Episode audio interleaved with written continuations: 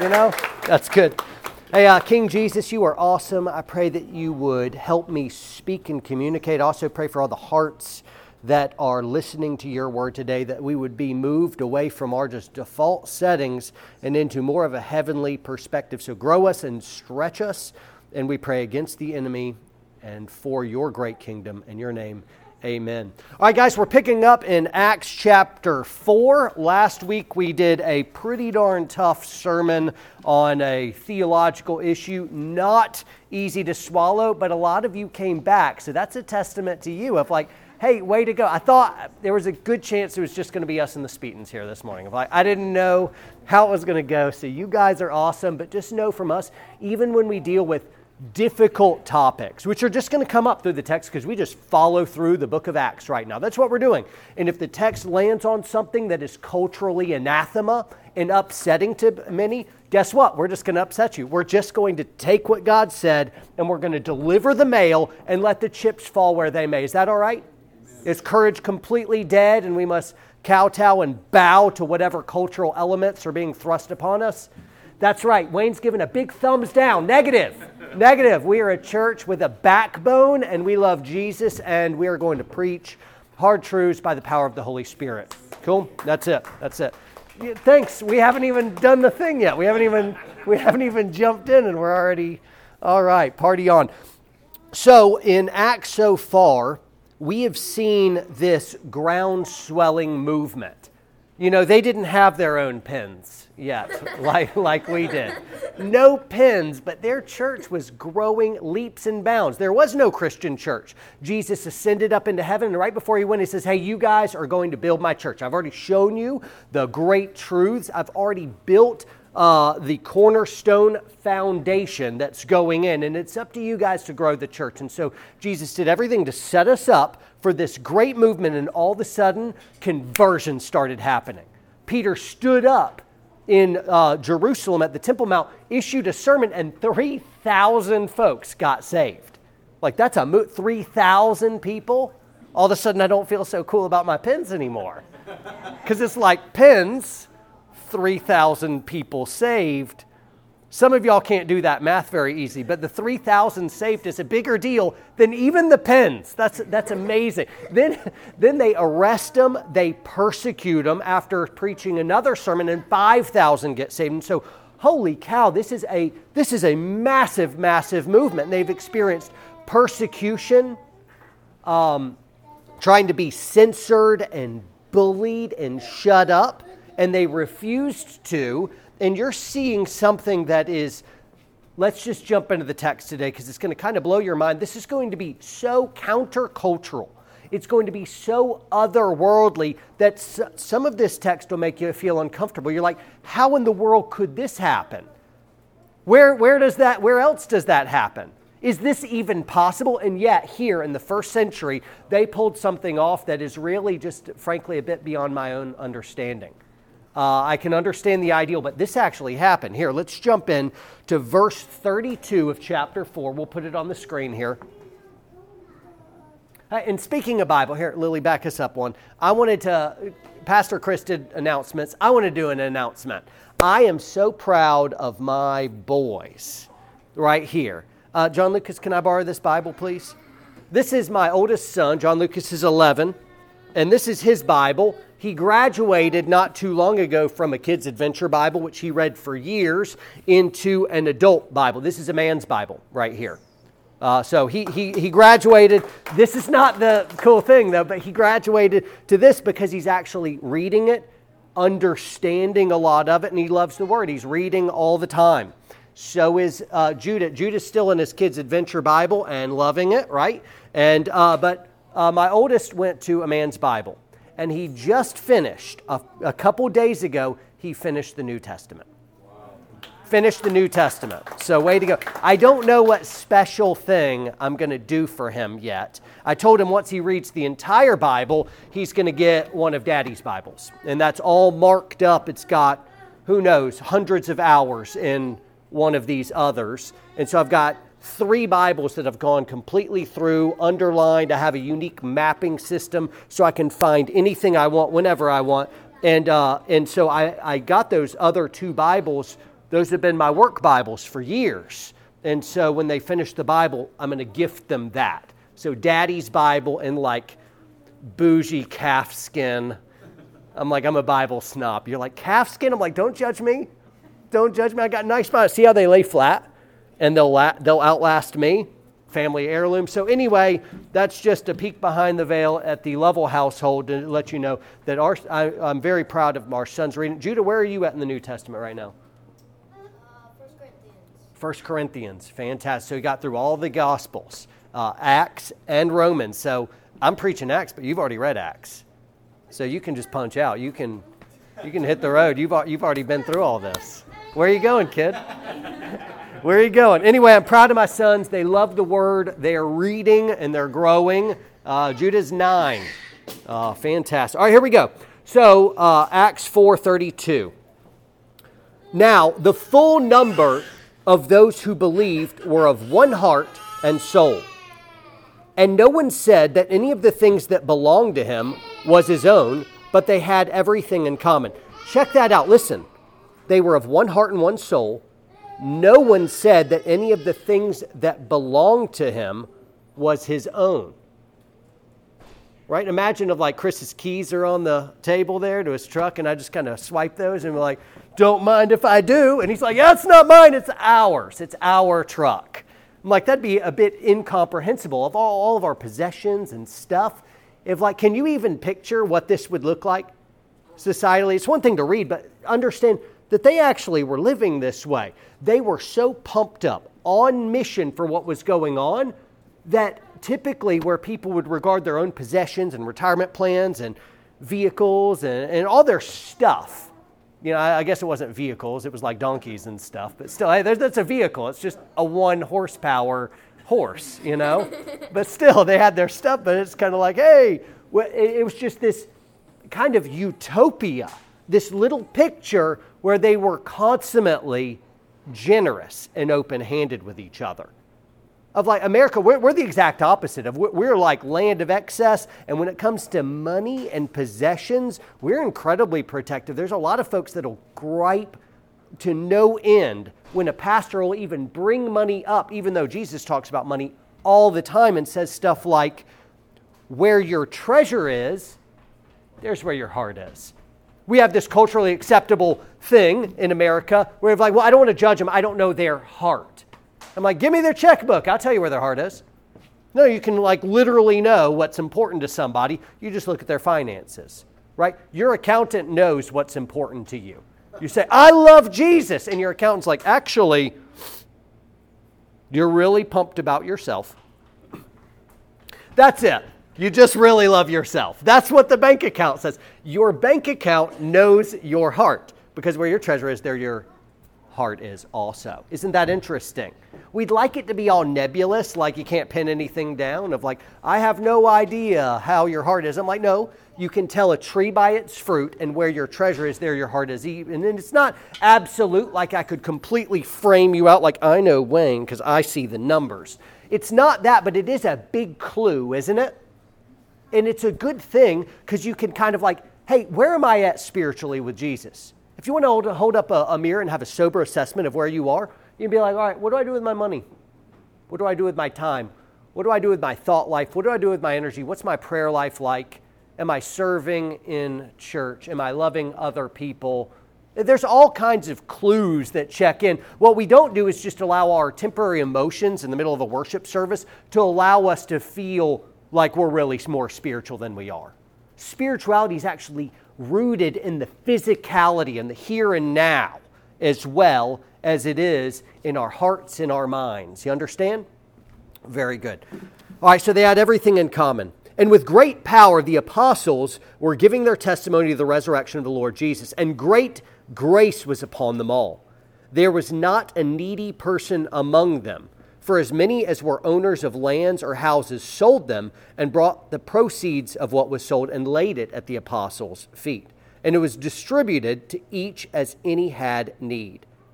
Thus Josephus, or I'm sorry, thus Joseph, who was called by the apostles Barnabas, which means son of encouragement, a Levite, a native of Cyprus, sold a field that belonged to him and brought the money and laid it at the apostles' feet. Now, I have three things that really jumped out at me on the text. One is these people were contented. I know this because they had everything in common and they were sharing and uh, they were giving generously. They're taking balance sheet assets, selling them because they wanted to fund the kingdom. I'm like, all right, very good. But imagine what kind of contentment you would have because typically you and I, we're in a race to kind of get that big retirement nest egg so that we can kick back in Tahiti with our feet up and a little, I was picturing like ice cold glass with one of those little umbrellas, and there's got to be some fruit in there. What fruit would y'all put in there? Oranges. You got a little cheap sword. You know, you got a little sword in there with the cherries. Of like, yeah, I'll get one of those, and I'll do the retirement thing, and I won't have to work anymore. And so we're trying to like, let's get the money, let's get the house paid off, and let's get all this stuff. And uh, great, uh, you know, like, uh, don't be in debt. That's a fantastic thing. Uh, but they were content with what they had. Uh, you know, there's various scriptures that have kind of uh, jumped out over the years and kind of punched me in the face where it's like, don't give me riches and don't give me poverty. Give me just my daily bread. What, maybe if we just had a roof over our heads and we had food in our mouths, maybe that'd just be enough. Maybe we could be actually content rather than this uh, financial carrot always dangling in front of us, thinking if I just got a raise or if I just upgraded my car or if I just got that extra whatever thing, then I would be happy and then I would be content. But really, what happens to us in our financially obsessed cultural selves? The moment we get that thing, something else shiny and new replaces it, doesn't it? Are, are we ever going to just be content with what we have so that we can start seeing the mission that Jesus is on and the kingdom he wants to build so that we could jump in. But instead, we're always just trying to get that one little extra bump to serve ourselves and buy for ourselves.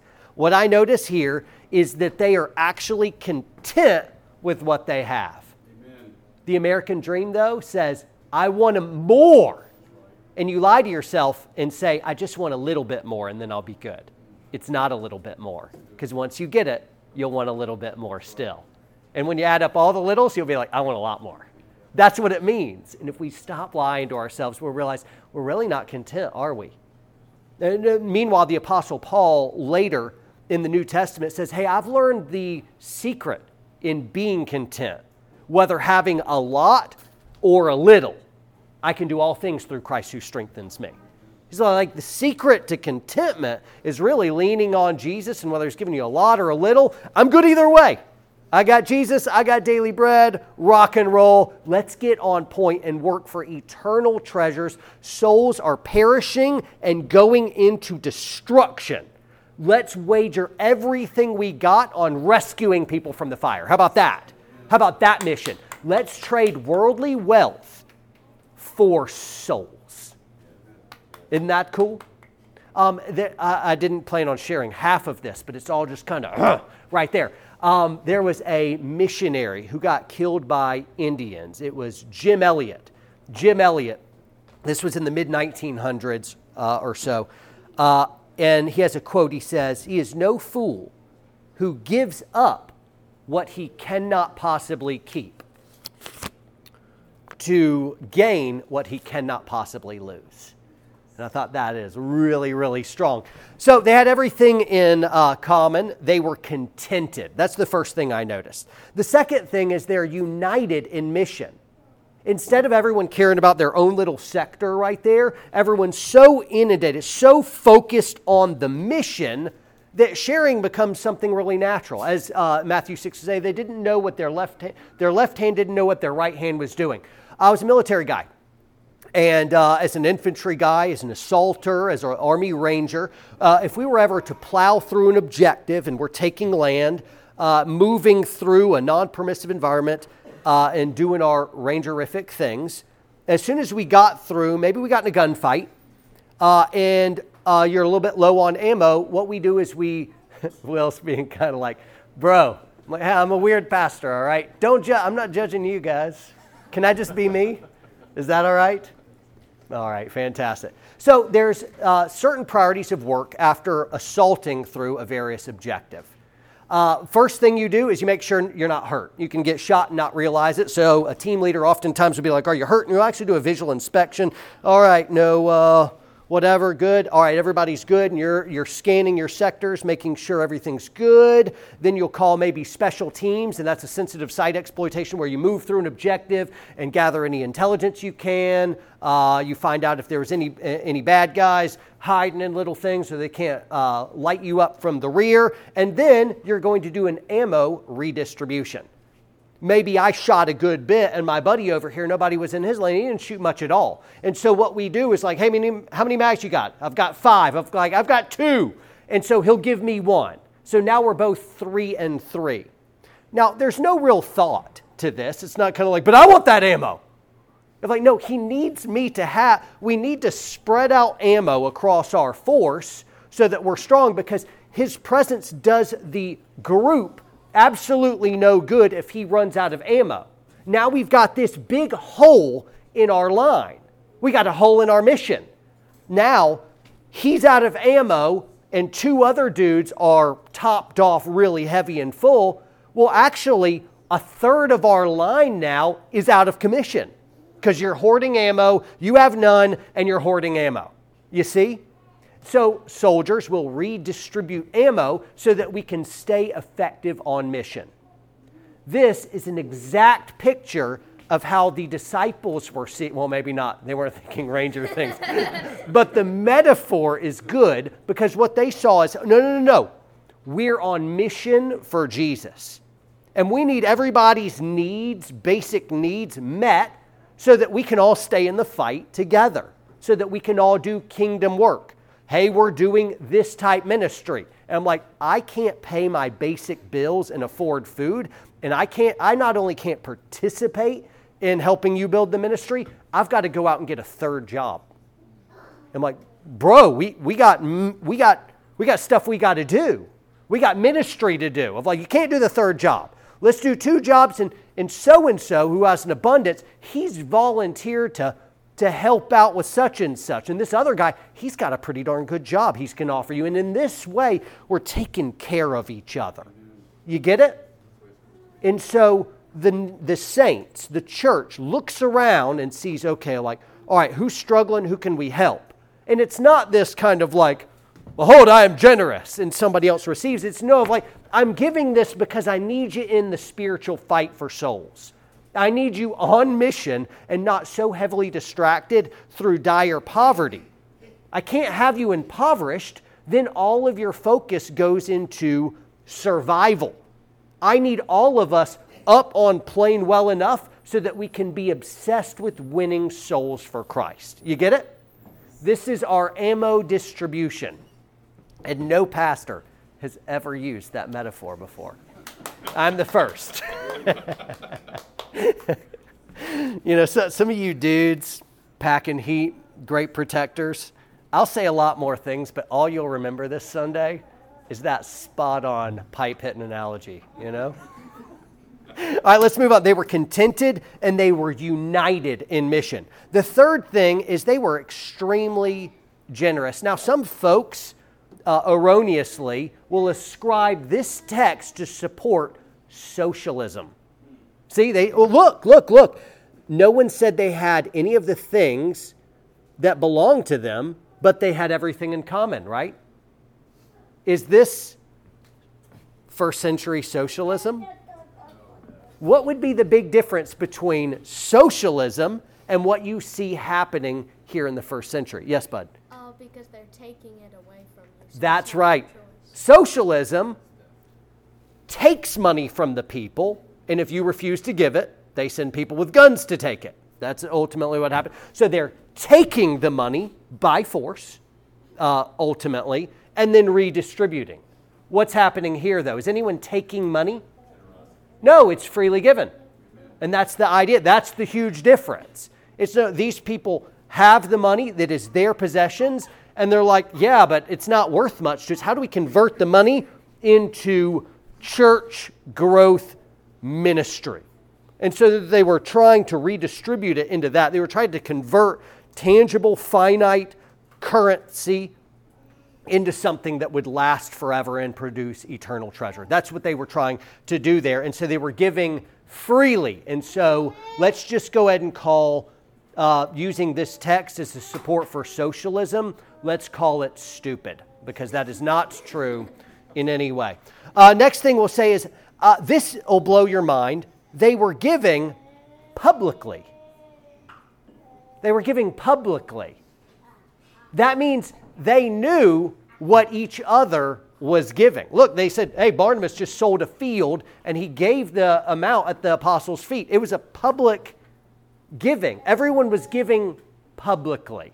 Now, this is a bit of a theological axe because have you ever, have, y'all ever talk about how much you give? Like, bro, no, that giving is supposed to be private. And like, you should tell the apostles that because they didn't get that memo. they didn't get that at all. Uh, let's look at a couple texts, though.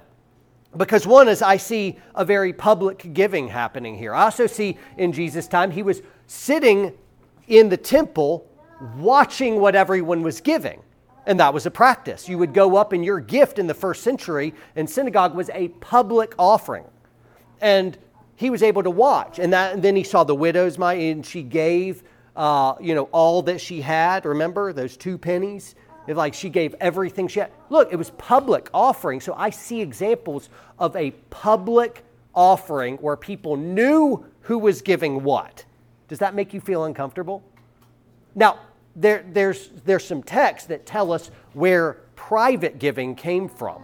So let's just follow the text and let's just see where it leads us. Here it is. In Matthew chapter 6, I'm going to go there as well. Actually, I'm just going to read it from the screen. Beware of practicing your righteousness before other people in order to be seen by them, for then you will have no reward from your Father who is in heaven. Thus, when you give to the needy, Sound no trumpet before you, as the hypocrites do in the synagogues and in the streets, that you may be praised by others. Truly I say to you, they have received their reward, but when you give to the needy, do not let your left hand know what your right hand is doing, so that your giving may be in secret, and your Father who sees in secret will reward you. Now, question Does this mean all of your giving should be in secret? I'll give you a clue. The very next verses says, similarly, when you pray, do not pray as the hypocrites who make a big show and uh, you know, basically stand on the corner of the streets and, and so that they feel like they will be praised because their words are many. Don't pray like them. So, how you treat the prayer verses, you also have to treat the giving verses. You would have to say, Yes, this means all giving is private, then it must follow all prayer must be private as well. See the problem? What, however you treat one verse, you have to treat the next verse because it's the exact same unshifting context. Now, what he's said, what, what Jesus is saying here is not all your giving should be private, because actually, a, mo- a lot of the giving was public.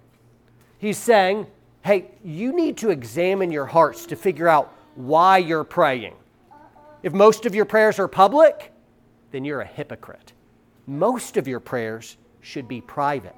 I would, and, and when I treat it like that, perhaps because our hearts are, are sinful and it's difficult for us to give uh, and not try to get the, the praise of mankind, uh, perhaps because that's difficult, I think most giving should be private too. I think that should be between you and the Lord. Do it secretly so that you'll get treasure in heaven and you're not doing it for the praise of man, right? It'd be easy to give away, but you're not really trying to please God and you're not really loving that person. What I'm trying to do is getting you to think well of me. That's what the hypocrites were doing. When they were giving, they would sound the trumpet. Uh, college student, can I have a volunteer? Come on, be brave. You won't have to come up here. Three, two. Oh, fantastic. All right, very good. So it'd be like this I, as a Pharisee, I, Pharisee, leader of the Sanhedrin, have decided to, on this day to giveth my generosity unto this poor and needy college student.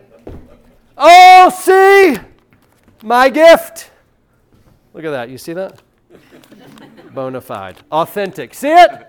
Touch it? Not so fast. My generosity. I have given you this money now. Everyone give me a round of applause. I have earned it. I have earned it. I, Pharisee, have been generous, and you have received there. You can actually keep that because I was a college uh, student that was broke once. This is a cautionary tale is used. If you put your hand up, you could have got 20 bucks. So next time, volunteer. Boldest lions, right? Uh, very good. This is, the, this is a exaggeration, maybe, of what the Pharisees would do. They gave so that you would think that they were spiritual. It was a big to do, right? And Jesus is saying, don't do that. Don't be, that's crazy right there, right? But he's also not saying all of your giving should be in secret. All this giving was public right here. I'm sure some of it is private because how would we know? But the giving was in uh, public. Let's look at another uh, scripture here.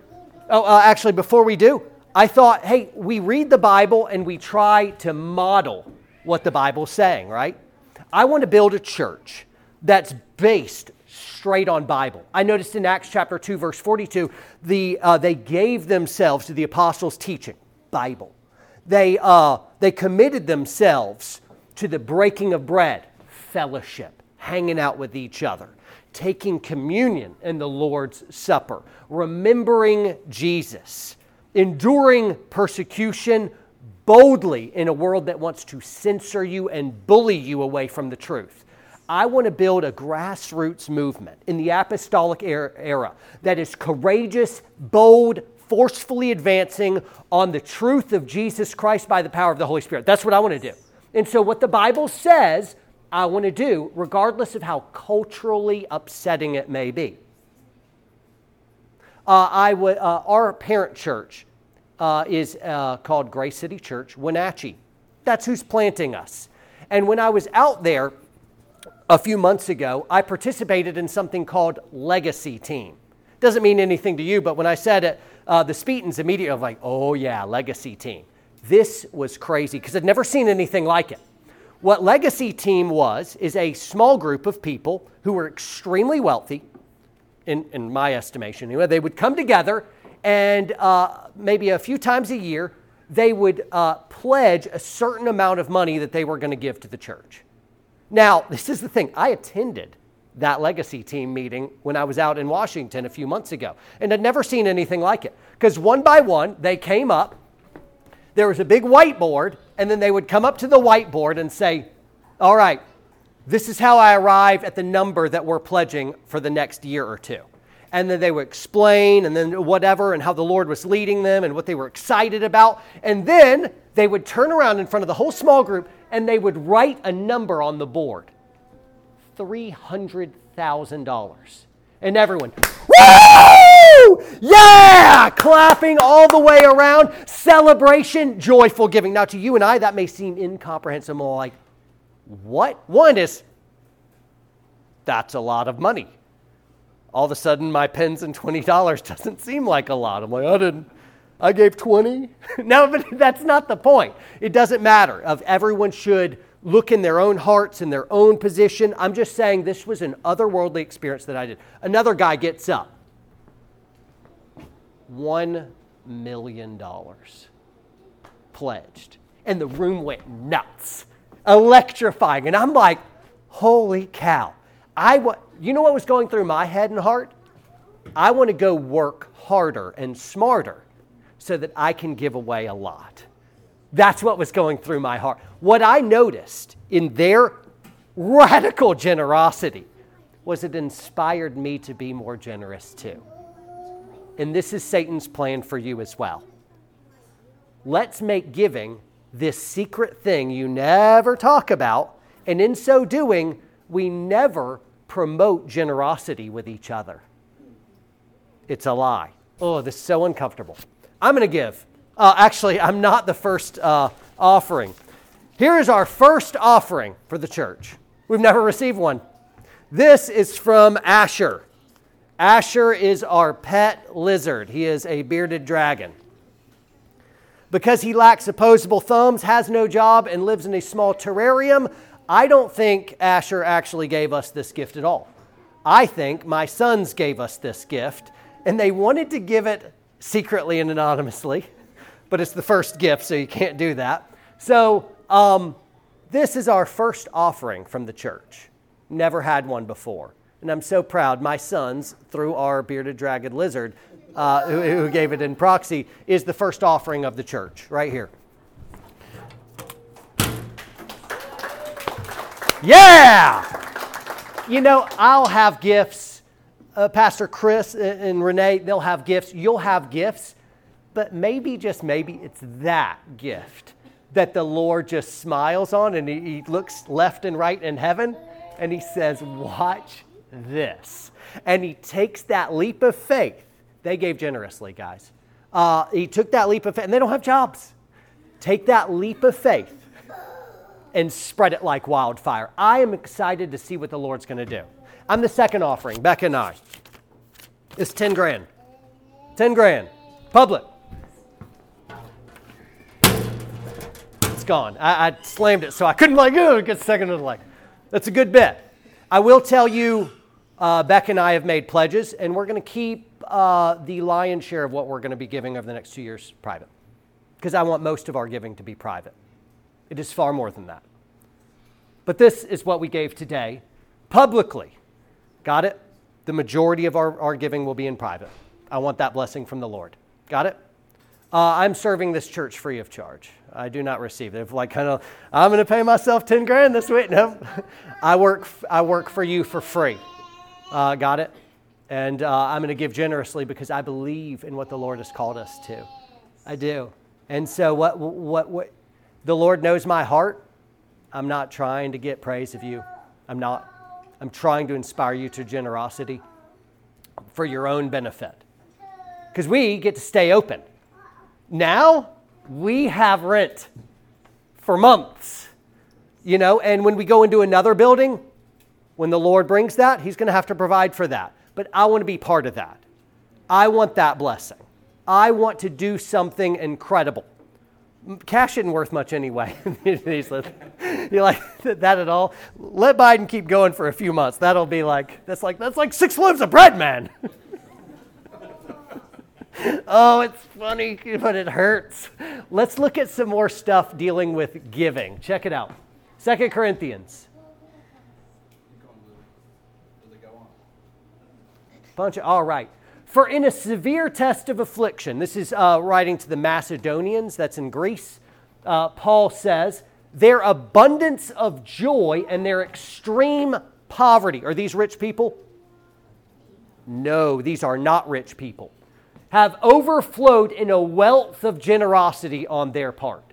For they gave according to their means, as I can testify, and beyond their means, of their own accord, begging us earnestly for the favor of taking part in the relief of the saints. These were poor people who gave more than they could afford. Uh, and they did so begging earnestly to take favor in mission. Let's look at one more text. Nope, uh uh-uh, uh, it's not up there, so I'll just go manual here. Second Corinthians 9, uh, verse 6. It says, The point is this whoever sows sparingly will also reap sparingly, and whoever sows bountifully will also reap bountifully. Each one must give as he has decided in his heart, not reluctantly or under compulsion, for God loves a cheerful giver. That's, that's the thing. Hey, decide what you would like to give in your own heart, not under compulsion because you want, but because you want to. That's it. And guess what? Right now, I don't need your money. Uh, and God doesn't need your money either. God does want your heart.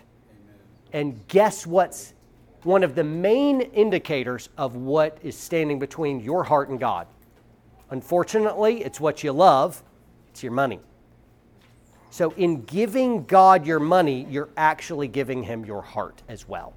Now, there's more to that because your heart isn't your money, uh, but it shows where your heart is. Got it? So I don't want to conflate the two, but I'm just showing you, I'm, I'm not seeking uh, what you have, I'm seeking who you are.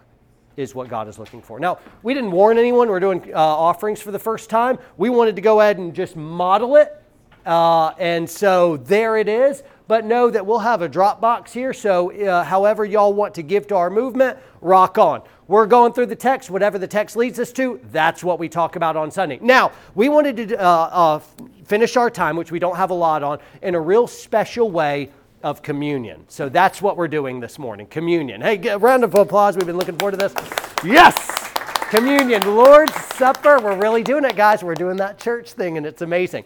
So uh, let's uh, go in and see what communion actually is. I'm in 1 Corinthians 11.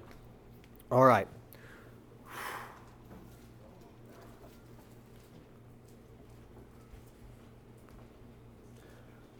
The Lord Jesus, on the night when he was betrayed, took bread.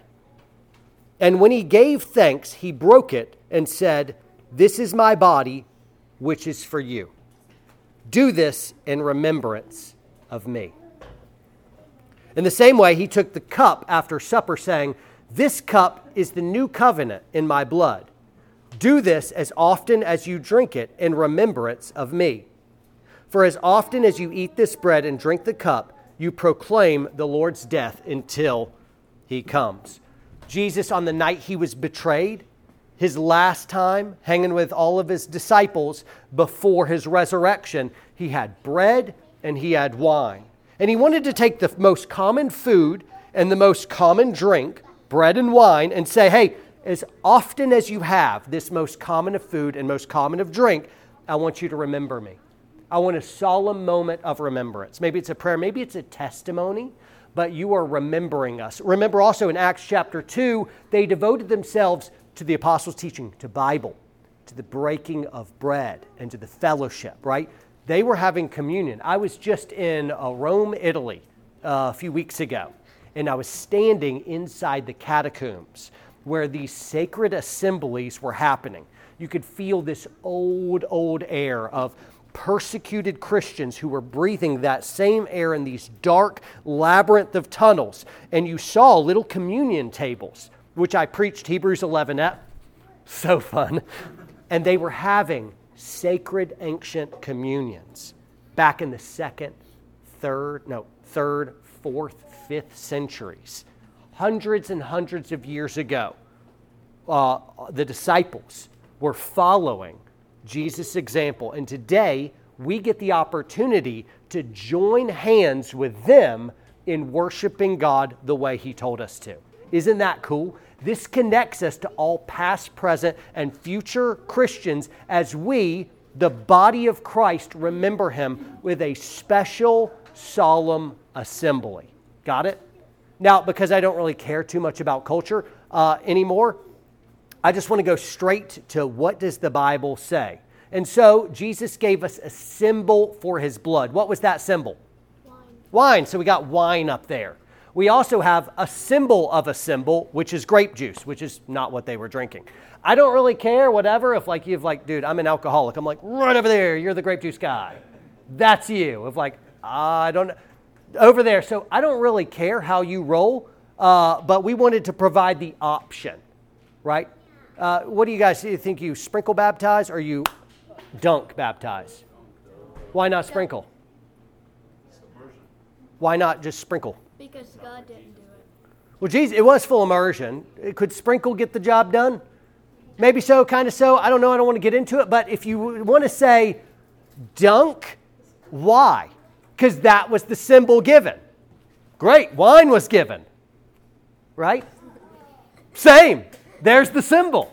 And so, what I want to do is uh, follow Jesus in obedience and not say, I'm actually more spiritual than your symbol you gave.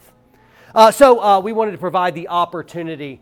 And if that makes you uncomfortable, I encourage you to go to the Lord in prayer about it, wrestle around. But we have a uh, option over here on this other side. Now, all this comes with a warning. I'm about to invite uh, Pastor Chris up to be able to minister these elements to us, but I wanted to give kind of a warning as well. This is something that is just for those who have given their lives away to Jesus. So this is just for sure family of faith.